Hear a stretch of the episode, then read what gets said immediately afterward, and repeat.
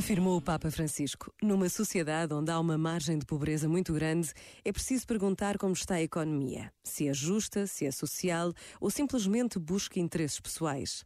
A amizade social, segundo o Papa Francisco, exige ir além dos grupos de amigos e estar disposto ao encontro, sobretudo com os mais pobres e vulneráveis que vivem nas periferias.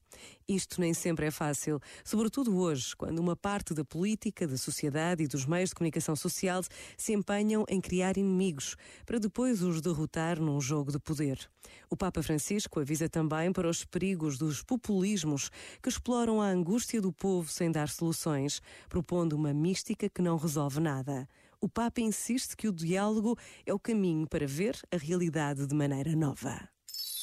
Este momento está disponível em podcast no site e na app.